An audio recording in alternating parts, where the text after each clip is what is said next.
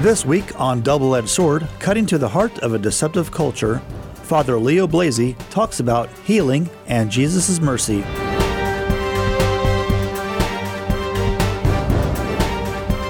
How do we recognize that we are in need of Jesus' mercy? Well, let's find out. Father Leo Blasey is being interviewed by Divine Mercy Radio's on air host, Cody Marinser. All right. I want to welcome in uh, Father Leo Blasey. Um, he is an earthly father and grandfather, which is pretty awesome. That That's fantastic because he gets to see all sides of this. Um, after his wife died, he entered the priesthood and was ordained um, on June 3rd, 2017, at Sacred Heart Cathedral in Salina. Father Leo is, re- is retired from the U.S. Army, where he was a mechanic, then a helicopter pilot, and eventually a, a maintenance test pilot. Currently, Father Leo is the pa- the pastor of Sacred Heart Church in Plainville and St. Thomas Church in Stockton. Uh, Bishop Vincke has named Father Leo chaplain of the Flame of Love movement in the Diocese of Salina, and he travels around the diocese conducting prayer and healing services. What do you not do? I mean, is there? do we want to go with a shorter list of like? Uh, you probably cook, you clean. Yeah, I mean.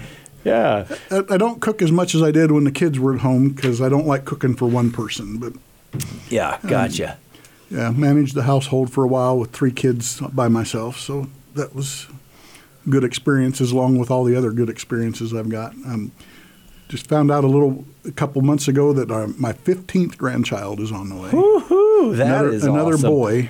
How many boys do you have? 12 of the, the 15. Oh man! wow. Well, congratulations. That that's an awesome blessing. Wow. Let us get into um, uh, Father Blasey's here uh, to talk to us today um, about healing and Jesus' mercy. Um, so uh, Pope Francis says that uh, the church needs to be a field hospital. Oh yeah, this is great. Needs to be a field hospital. What do you think he meant by that? You, you might be the right guy to ask on this one. Well, before we get into the question, let's Sure. go ahead and start with a prayer. Hmm. And I'm gonna we're gonna pray with a unity prayer, which is one of the flame of love prayers. Okay. So, in the name of the Father, and of the Son, and of the Holy Spirit. Amen. My adorable Jesus, may our feet journey together. May our hands gather in unity. May our hearts beat in unison. May our souls be in harmony. May our thoughts be as one. May our ears listen to the silence together. May our glances profoundly penetrate each other. And may our lips pray together to gain mercy from the eternal Father. Amen. Most precious blood of Jesus Christ, save us and the whole world. Most precious blood of Jesus Christ, save us and the whole world. Most precious blood of Jesus Christ, save us and the whole world.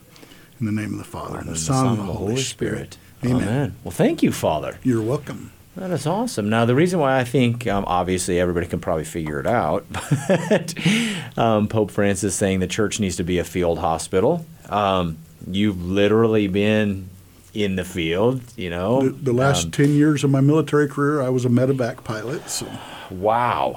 Can you? I have a special place in my heart for all um, military men and women. So, first, thank you for that very much. But also, priests, thank you for that very much. So, you're sitting here as a, as a hero to me. Uh, but can you, just because of that, I, I, can you give me a little bit of background in uh, military service and stuff? And okay, would that be um, okay? Or Sure. Okay. Um, I joined the, the Kansas National Guard back in 1985 um, as a mechanic um, on sky cranes, the, the great big helicopters, yeah. and Wow. as a, as a mechanic on those, um, the access into the, the body of that helicopter is very limited because the main part of the helicopter is open for being able to, to lift cargo. So crawl 85 feet back into the tail boom of this helicopter to go back and, and do work or find a broken wire. Um, it was a really interesting career to, to have that. But my intent when I got in was to, to go to flight school. So, Okay.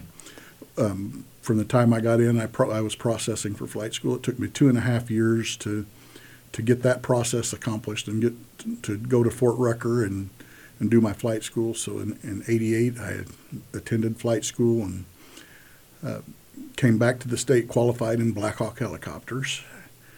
And so I served the state of Kansas for another year. And then because Kansas was delayed in getting Blackhawks, we were supposed to get them in, in 1990, and it got delayed indefinitely, so they didn't know when they were going to get them. I transferred down to the Oklahoma National Guard for 10 years and flew the Blackhawks down there. And then once the, the, the, Hawks came back to the state of Kansas, or came to the state of Kansas, I came back to the state of Kansas and okay. and went to the Salina unit and, and remained there for the the remainder of my career. Um, and the last 10 years, I actually worked full time for the Kansas National Guard at the unit there in, in Salina.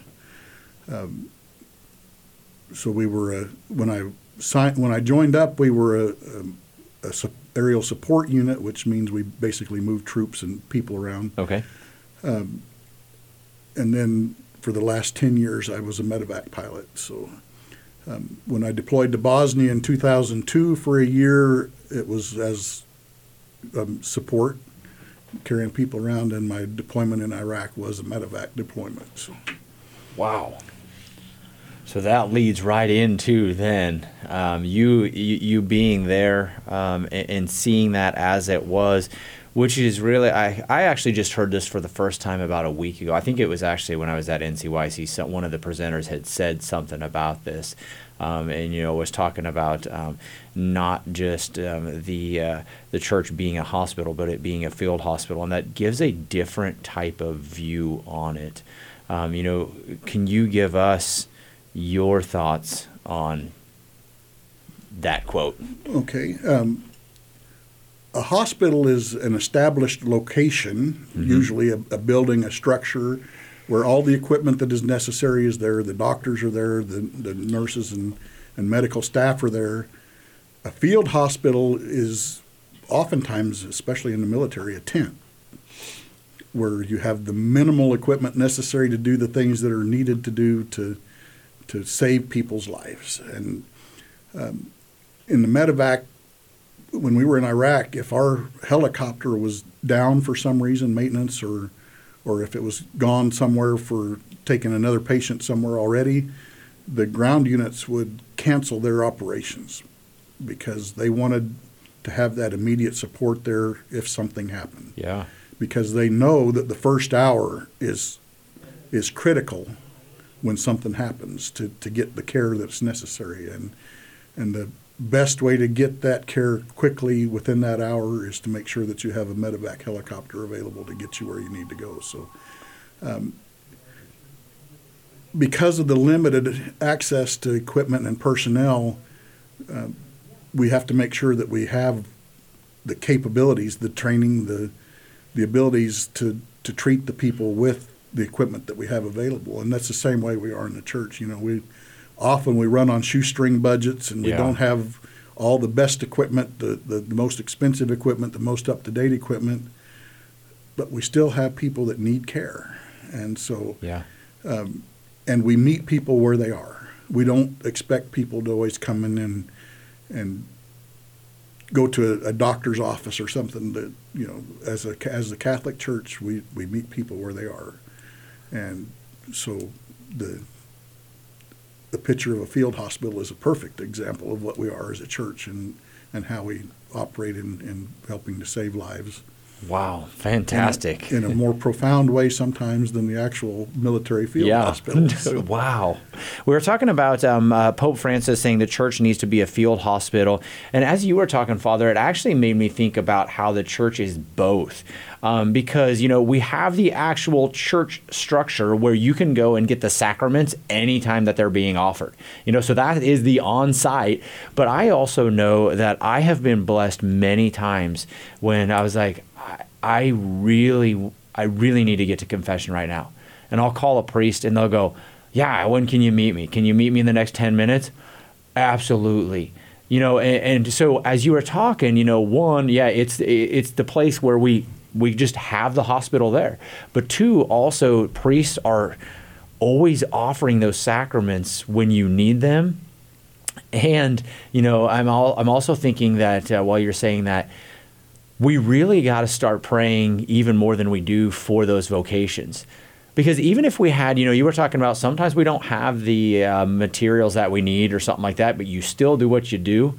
Um, even if we had, even if um, every um, parish was brand new, had everything that you needed and stuff like that, if we still don't have the priest, then it's like that Black Hawk sitting there with no one to fly it. Correct. And so then, yeah, your operations just shut down. Um, you know, and, and, and so that's that's what came to my mind as you're saying this is like that puts even more on my mind how huge the need is for more medics in, in our church field hospital. Yes.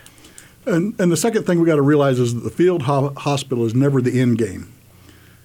We a field hospital does what is necessary in the emergent care to, to, to remedy the immediate situation, but there always has to be a place to to move the people to Yeah. to take them from the, the field to the the better care, the, the longer term care, which is what the church is. And and so we always when we're when we're caring for people in the field, we're always encouraging them. You know, you need to go to church regularly. You need to avail mm-hmm. yourself on the sacraments. We you need to take make use of those spiritual aids that are available to you on a regular basis, just as if you go to a, a regular doctor. You, you don't wait until you need to be in the hospital to go see the doctor. At least I hope you don't.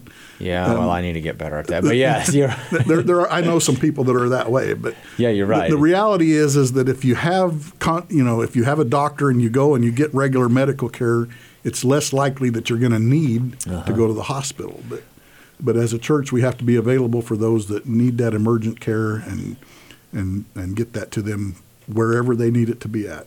Well, then I think that brings another good question up for me um, that you can answer. Um, and maybe you've seen it, maybe you haven't, but either way, you can help us understand it.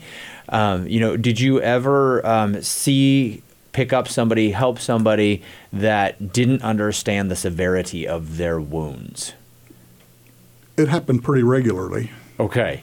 So that that then is since you since you know of that and have probably seen it then, um, th- I think that's a good understanding of us too. Is We, we are all in denial of how serious our situation is in our relationship with God. okay? Can you go into that a little bit further then? Thank you. Um, as a human race, we we tend to look at ourselves in a way that reduces our flaws and enhances our our good things, our good qualities, and so we neglect to d- address those flaws because we refuse to to recognize that we have them. Yeah.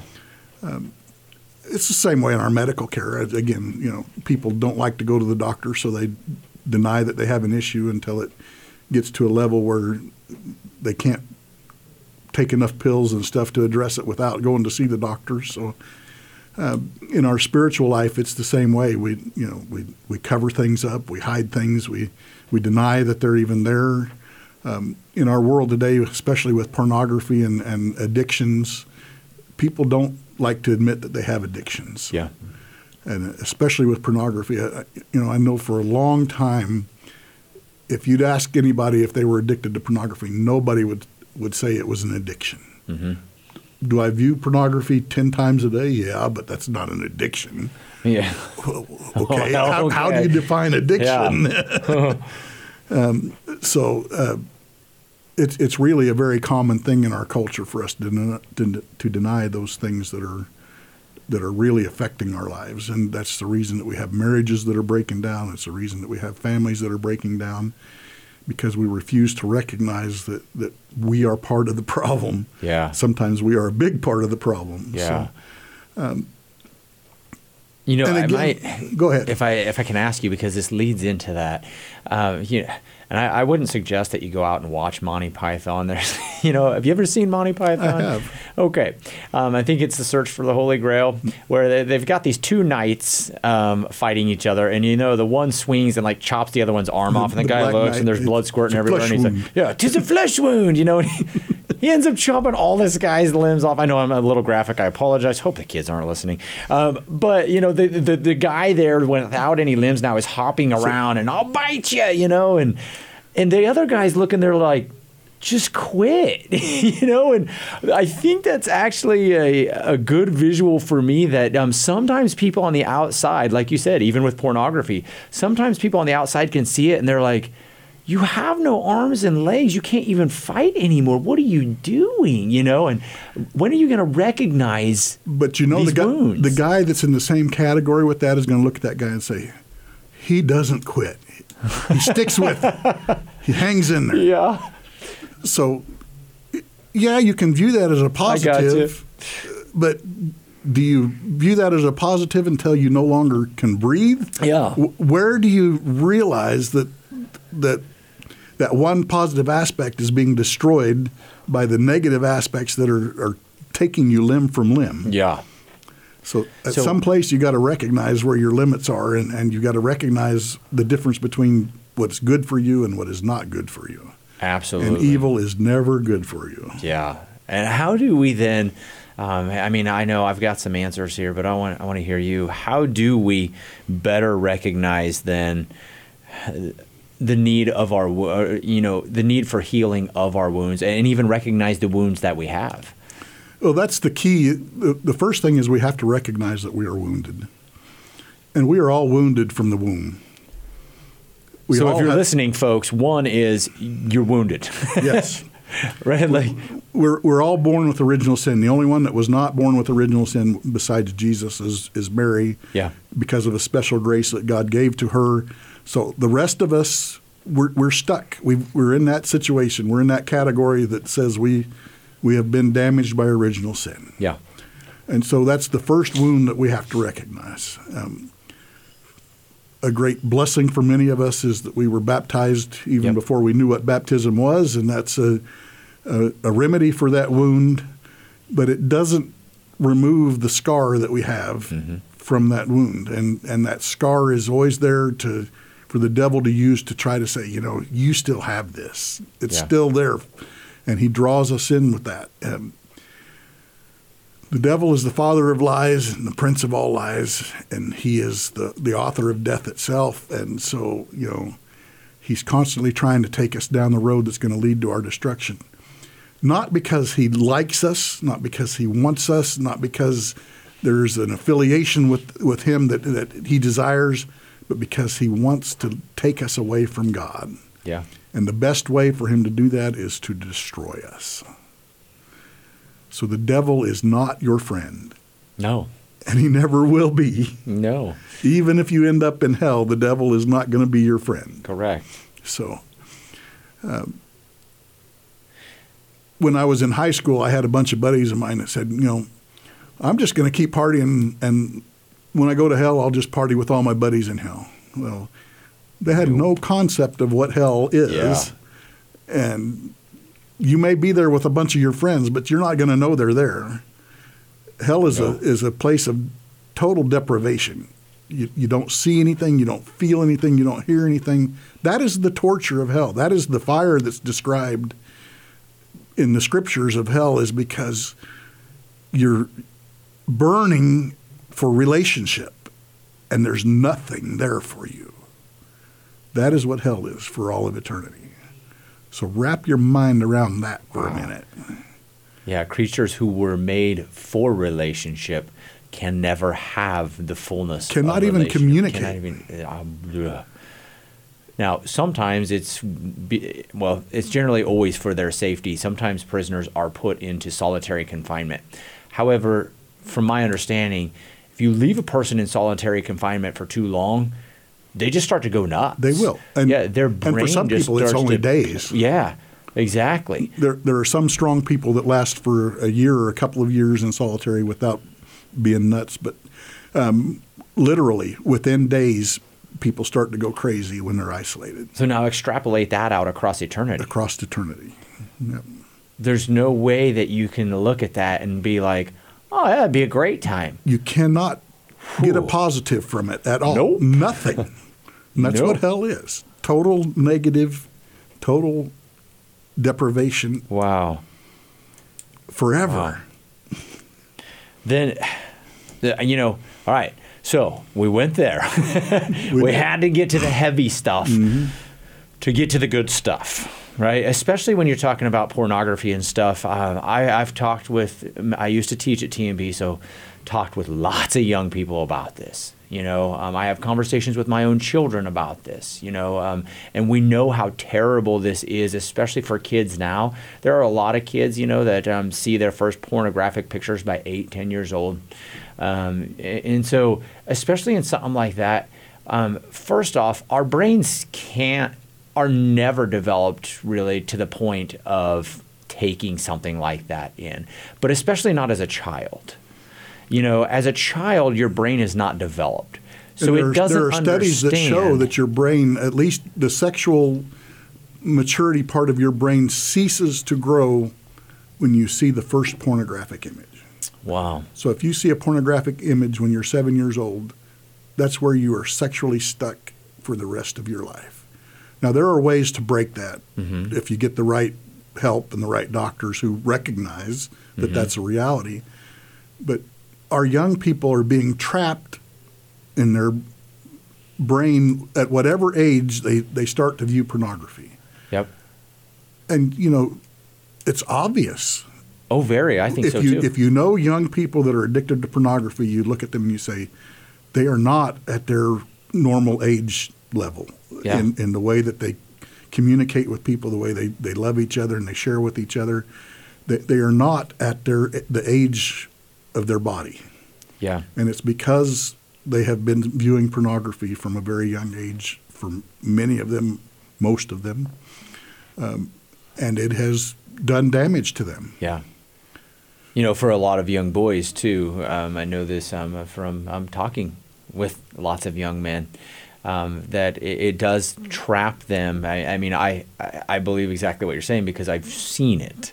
Um, it does trap them in that adolescent state of mind, and you find that boys who are 17, 18, 19 years old, they're actually very, very immature um, th- their maturity level is like you look at them and you're like, what are you, 12? You know, um, and, and I, I think that is why. And so I, I want us to then move toward, you know, like, how, do we then um, find healing and help with things, especially like that, you know, um, with with addictions to pornography, um, the the rampant sexual sins that are out there, um, and, and you know, like all kinds of personality disorder sins, you know, all that stuff can be lumped into a we don't know who we are as a person. Where do you find healing for that?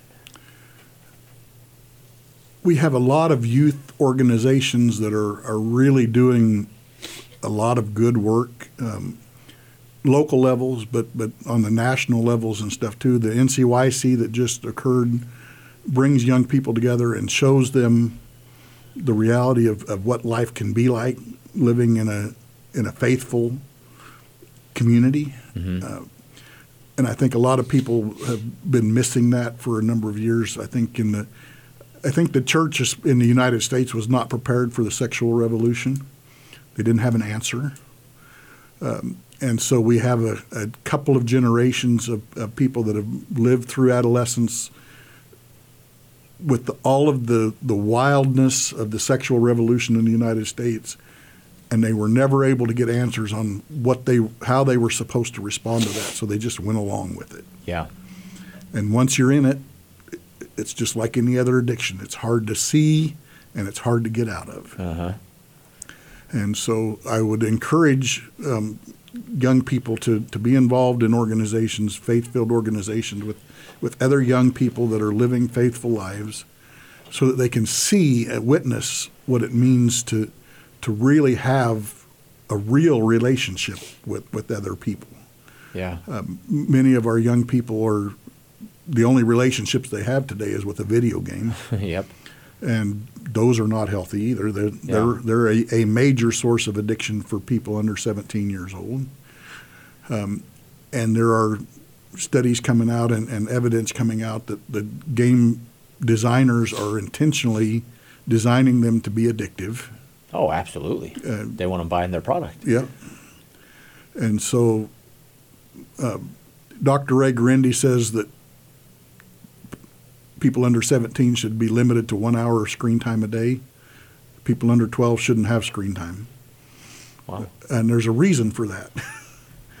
um, young minds are easily influenced, and they're Yeah. they're easily brought into addictions, and so that's the purpose of those people that want to sell them things and, and to get them on things is because it's easier to get them addicted the younger you get them. So, Yeah. And the school systems are not helping the public school systems that are introducing those things to the five and six year olds that shouldn't be introduced to anybody in school. Period. Yeah. Um, so we have a, a severe crisis in the world, but especially in this nation, where our young people are not mentally healthy, they are not spiritually healthy, and they are not physically healthy. You're a Yeah. coach, right? Yes, sir. Are, are kids today in the same shape as kids were 20 years ago? I would say no. I mean, yes, you find those select few that will, are willing to work hard and everything, but but definitely, I think that uh, As a whole, as a whole, no. I, I can very confidently say not. You know, and, and one of the things that um, you did mention there that I really appreciate because a lot of times, you know, if I ask this question, you know, people are going to say stuff like, and I think it's great, like covenant eyes, you know, put that on your phone, um, bark, um, put that on your phone, your kids' appliances, stuff like that. But first thing you said is um, make good relationships. A- And that is very important because Critically important. without that piece, yeah, you can have as many stop gaps as you want. But if there's no real relationships, then kids don't know how to, duh, have a relationship. You know, and so that's kind of one of those things that, too, you know, if you have a kid who's been wounded in one way or another, um, you know, we, we, we don't have to say wounded by um, mental or physical abuse, but wounded by pornography. You know, um, that creates, you know, this is one of my things that I've always tried to teach. Like I said, my kids, students, everything else is w- when you view pornography, you will immediately see yourself and the other person differently than you ever did before. so I would correct you on one thing. In, Sure. in my opinion, Sure. pornography is mental abuse. Oh, okay, yes, I would agree spiritual with you. I would agree with you. I, I kind of meant from. I, yes. I, I understand what you're But saying, you're right. but I just need to make that point that, Yes, sir. Mm-hmm. pornography is abuse. It's uh, objectification and a, a super sensitivity to desiring what comes from objectification because you don't understand Yep. what objectification is. Um, if you are objectifying another person, you are abusing them. Yes, sir. If you are using them as an object, that is abuse. People were not made to be used. Yep. People are made to be loved. And so that's where the first answer for all of this has to start. Wow. And so, you know, the book of the prophet Ezekiel, Ezekiel gives uh, some apocryphal prophecies. Um, and part of his conversation, he's speaking of the temple. And of course, the Hebrew people recognize that as a building in, in Jerusalem. But in the prophecies of the scripture understood through the, the lens of the New Testament, the temple is Jesus Christ. And we, because we are members of the body, are, are part of the temple. But in Ezekiel's prophecy, it talks about rivers flowing from the temple. One flows to the east and, and goes to the, the Great Sea in the east, and one flows to the west and goes to the Great Sea of the west.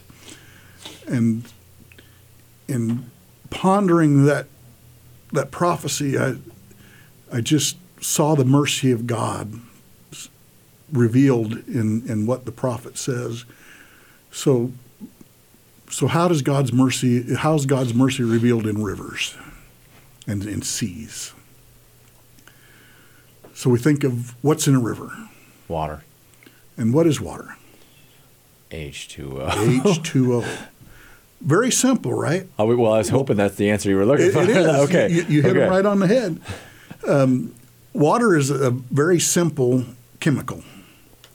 Two parts hydrogen, one part oxygen. So, how does God help us in a way that, that water helps us? So, the river flowing to the east is God's love two parts God's love, one part God's mercy. Instead of H2O, it's L2M. And the river flows, so it's not a trickle. You know, you don't have to go and, and try to soak the water out of the, the stone Yeah. or the sand. It's a flowing river that flows from, from the love of Jesus Christ.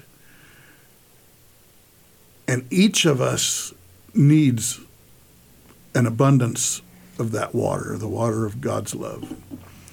And God pours his love on us, and in his love, his mercy is granted to us. So, who is God? When we say God is, what's the first thing that comes to your mind? Oh my goodness. Well, this is I am. Okay. but but we have a saying. We say God is blank. One God. God is love. Oh yes. Thank you. Dang God it. is love. Yes. That's that's the beginning Yes. point of everything in understanding God. God is love. And then we speak of mercy. Can we say God is mercy? Yes. No, No. Tell me why not. because mercy is an attribute. Oh. Mercy flows from God. Yeah. Mercy is of God, but God is not mercy. God is merciful, Mm, yes. but God is love covers all of that. So God is love, and from that love flows mercy. What was the first act of mercy that God did as far as creation is concerned? Well, what's your what's your definition of mercy if you're using kind of what we were talking about here yesterday where if you're looking at there was an offense and then mercy is to give to someone who doesn't deserve it, Okay. um, then it would be um, to give Adam and Eve the promise of redemption. If it was before that, Human. Human. You're thinking as a human. okay, then learn me. God lives in the eternal present. Correct. God was aware before he created anything that we were going to sin. Correct. So the first act of God's mercy is creation Okay. because God knew Hmm. what creation was going to do, what, Yeah, what was going to happen in creation. hmm And so a just God without mercy, a just God without love would have just not created. Yeah. It's not just to create if if you don't have mercy. So God in his infinite love showed mercy on mankind by creating and then bringing about the things necessary for his mercy to be effective so that we have the possibility of, of living with him for eternity. So God's mercy was from the beginning. Yeah. In the beginning, there was God. And with God in the beginning was his mercy. And God's mercy has been there for us ever since. And the devil tries to convince us that God is vengeful and God is hateful and God is spiteful and God is mean. I've had people come up and tell me, I, I'm reading the Old Testament and God is mean. we talked about that yesterday. God is mean. And I said, Well, you're not reading the Old Testament the way it's intended to be read. Because the people that wrote the Old Testament didn't have any other way of speaking about the things that happened except to attribute them to God because they didn't understand God's mercy. So when you read the Old Testament with just the Old Testament in view, it seems that God is vengeful. You know, people would do things and God reacted and punished them and brought the flood and he destroyed Sodom and Gomorrah. The reality of it is, is God didn't do those things. God allowed them to happen. They are consequences of human brokenness. And so when man's sin became so great that the world could not sustain it, the flood came and the people were wiped out. But in God's mercy, seven humans survived. He gave them a way out.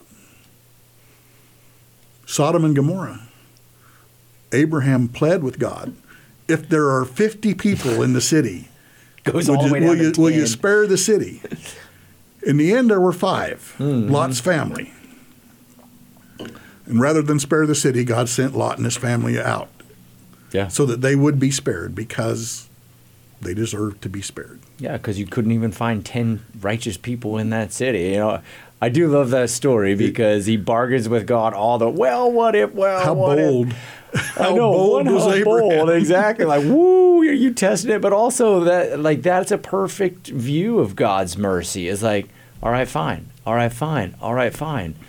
So we go to the story of Jonah. God says, Go to Nineveh, tell them I'm going to destroy the city. Yeah. Is that because God's mean? No. God sent a messenger. You know, Mm-hmm. he could have just said, boom, you're done. He said, go tell them they're, they're headed for destruction. What was Jonah's first response? Yeah. First, he tries to run away. He says, I'm not going to do that because I know you. yeah, exactly. I know you, God. Yeah. If I go and tell them you're going to redeem them, you're going to. Exactly. If they repent, you're going to let them back in, and I don't like the And Ninevites. so Jonah left. and he said, I'm not going to go that way. Yeah. And God brought him back. And not only did he not kill Jonah, he could have killed Jonah. You know, the whale could have swallowed him and he Oh, would have been dead. God spared him Yeah. and called him back for the vocation that he was made for. And Jonah finally says, Okay, I'll go up there. And he starts preaching, and the people of Nineveh repent from their mistakes Quickly. very quickly. yes. within three days. And then Jonah goes up to the top of the hill to watch the destruction. he, he's convinced that it's going to happen. He, he's, he's just wants it to happen so bad. And then he's mad at God for not Yeah. doing it. Yep. God says, Why? What are you mad about? That I am merciful. Why are you mad that I am merciful? Mm, yeah. And Jonah just couldn't let it go. It just, and that's the way we are. We get mad at God for being merciful to us. You know, I want to continue to do what I'm doing. So why are you so merciful to me? Just let me continue in my sin and let me believe that you won't do anything for me because, and then I can justify it. But God won't Yeah. let us justify our sin. Man, isn't that very important? Because, uh, yeah, you're exactly right. If you would just. If you would just show me that you are vengeful and that I can just basically see, ha, you are just waiting to That, that, squash that me. gives me the license to do what I want to do. yeah. but that's not our God. And so, flowing out to the east, why is the east important? Sun rises in the east. Well, yeah, but when God sent Adam and Eve out of the garden, which way did they go? Oh, man. I would imagine to the west. No, it is to the east, huh? East of Eden. Haven't you ever heard Oh, that? yeah. yeah, I mean, it's East been a little. Eden. I mean, Got, they, they were sent out to the east. And, and wasn't God's forcing Adam and Eve out of the Garden of Eden, Eden vengeful? No, not at all. Actually, because well, I mean, I guess I could go into a long tirade as to um, some some trying to understand that, but I mean, um, a lot of it is um, imagine if God let them stay and live forever in their sinfulness. That sounds more like hell than heaven to me. Exactly. So why, what was in the garden that, that would have caused them to live forever? Uh, the tree of life. the tree of life. Yeah. So God expelled them from the garden to prevent them from eating from the tree of life, because if they li- if they ate from the tree of life, they would live forever in their sin. hmm No opportunity for salvation. Yeah. So mercy was in God's act of, of pushing them from the garden and putting an angel at the gate to make sure they didn't come back in. It was not about vengeance. It was not about punishing them. Yeah. Put, taking them out of the garden wasn't punishment. It was protection. It was the first step of salvation Yeah. because they had to be able to die to be able to be saved. Again, God's mercy in action. And all through the story of the Old Testament, God's mercy is in action. Yeah. With Abraham, with Isaac, with Jacob, with David, with the prophets, with the people of Israel, exile into Babylon. It wasn't punishment, it was God's mercy. All to bring about the opportunity for the one to come into the world that could affect our salvation. Wow, good place for us to Take a pause. take a pause. We need to take a short break right now, but don't change that dial. Healing and Jesus' Mercy with Father Leo Blasey will be right back here on Divine Mercy Radio.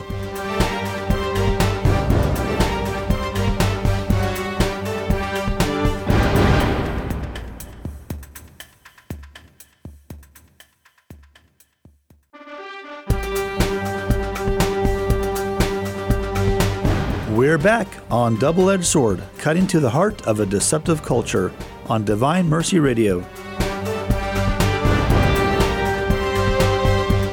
Healing and Jesus' Mercy. Father Leo Blasey. Cody Marinser conducts the interview.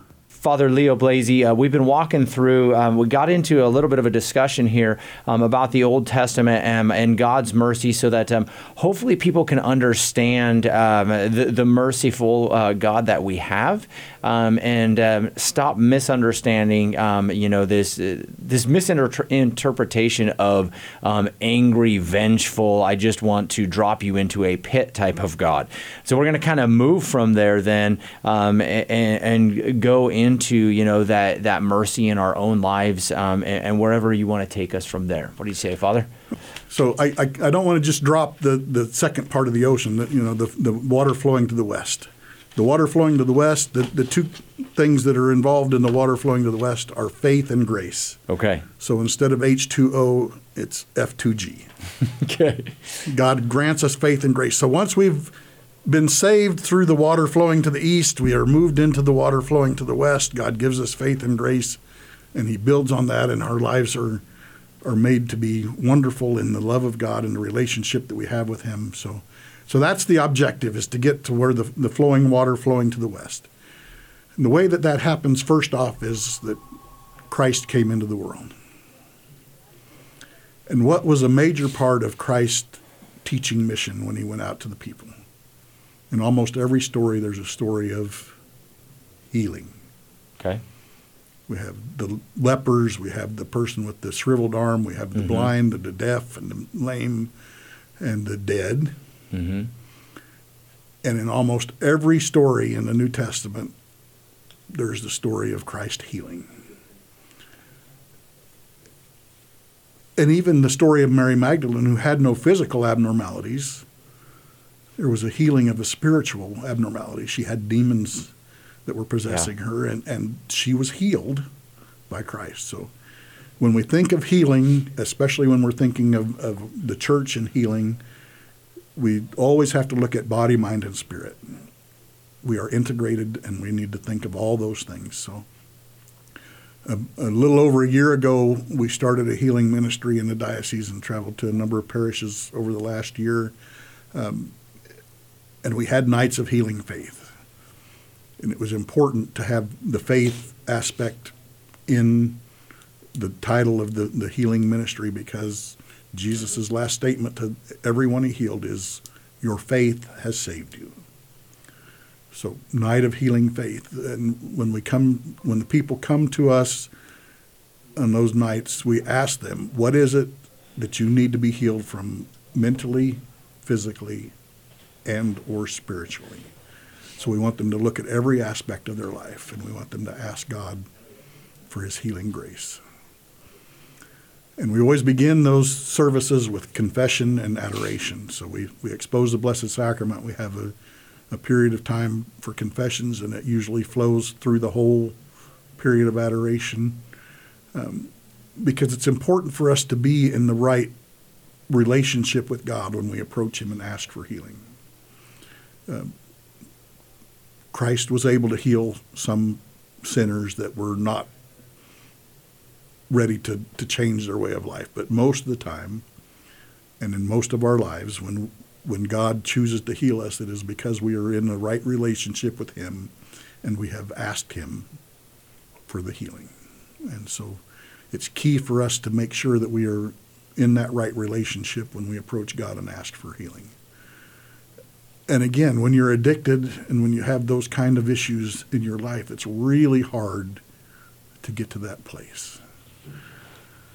So, with, for those that are, are struggling with that, um, it's good to give them an opportunity to come together and really talk about Yeah.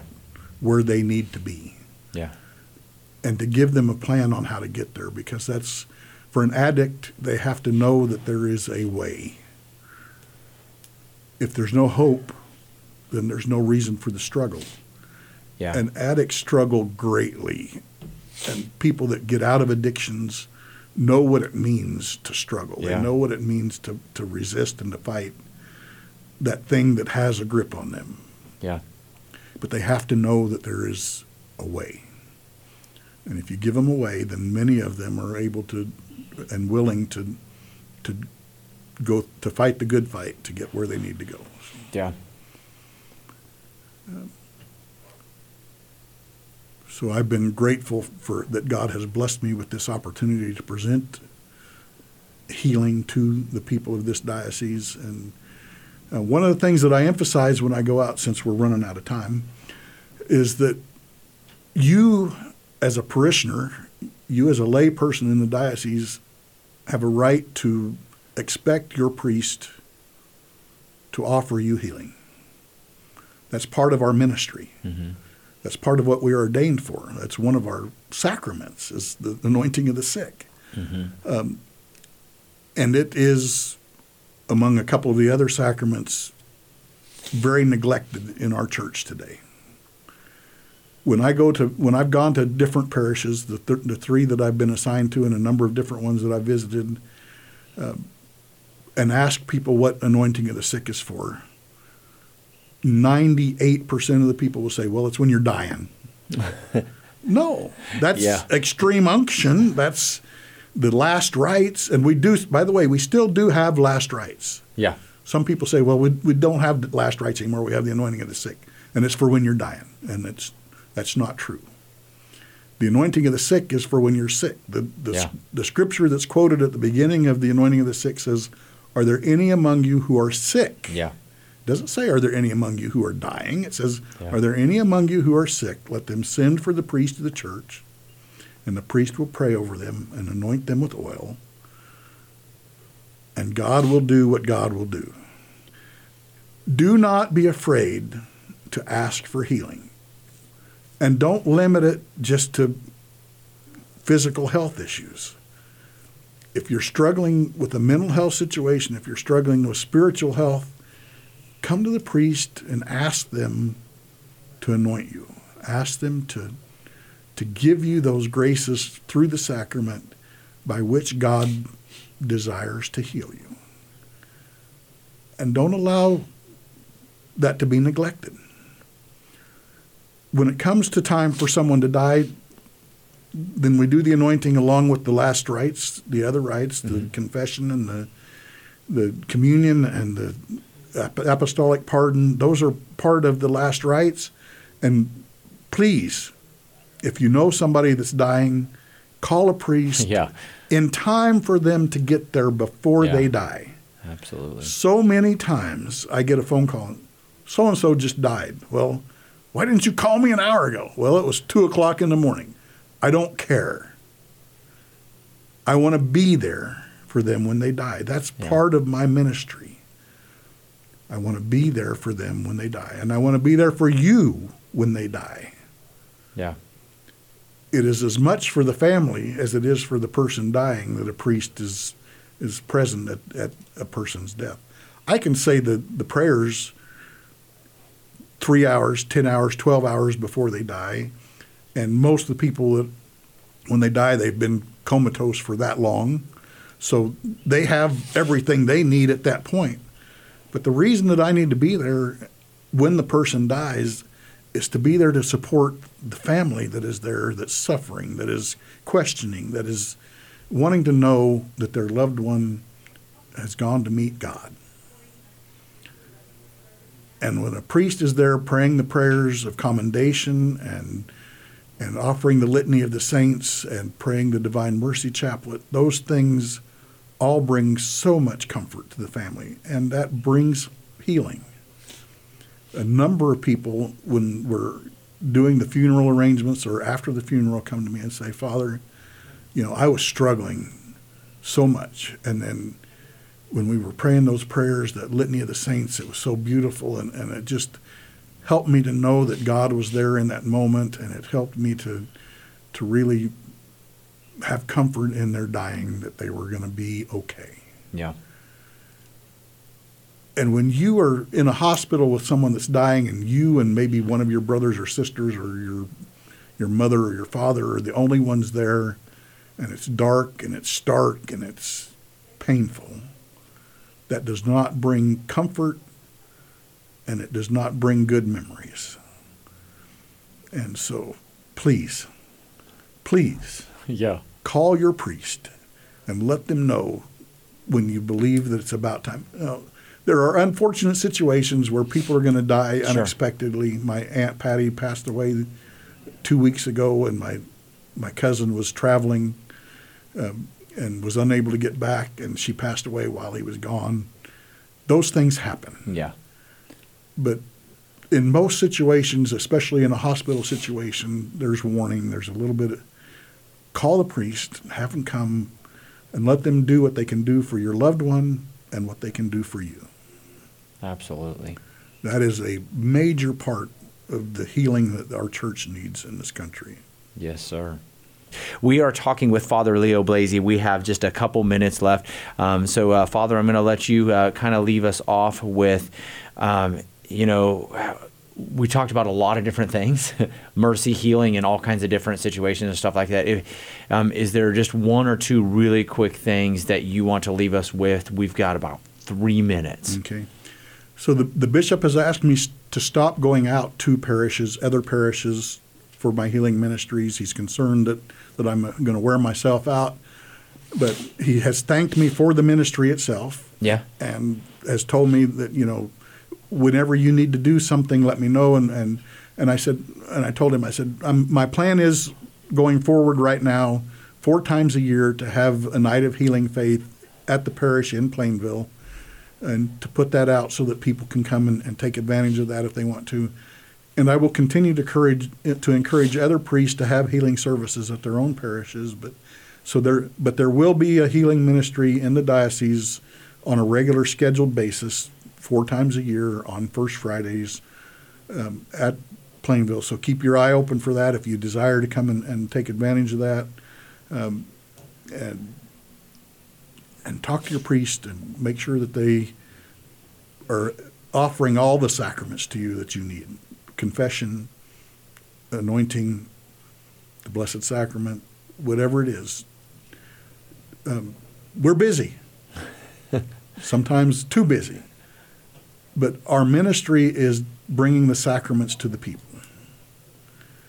And if we're failing in that, then we are failing in our ministry. So let the priest know that you desire for them to give you the sacraments, and let the priest know that it's their responsibility to, to bring you the sacraments.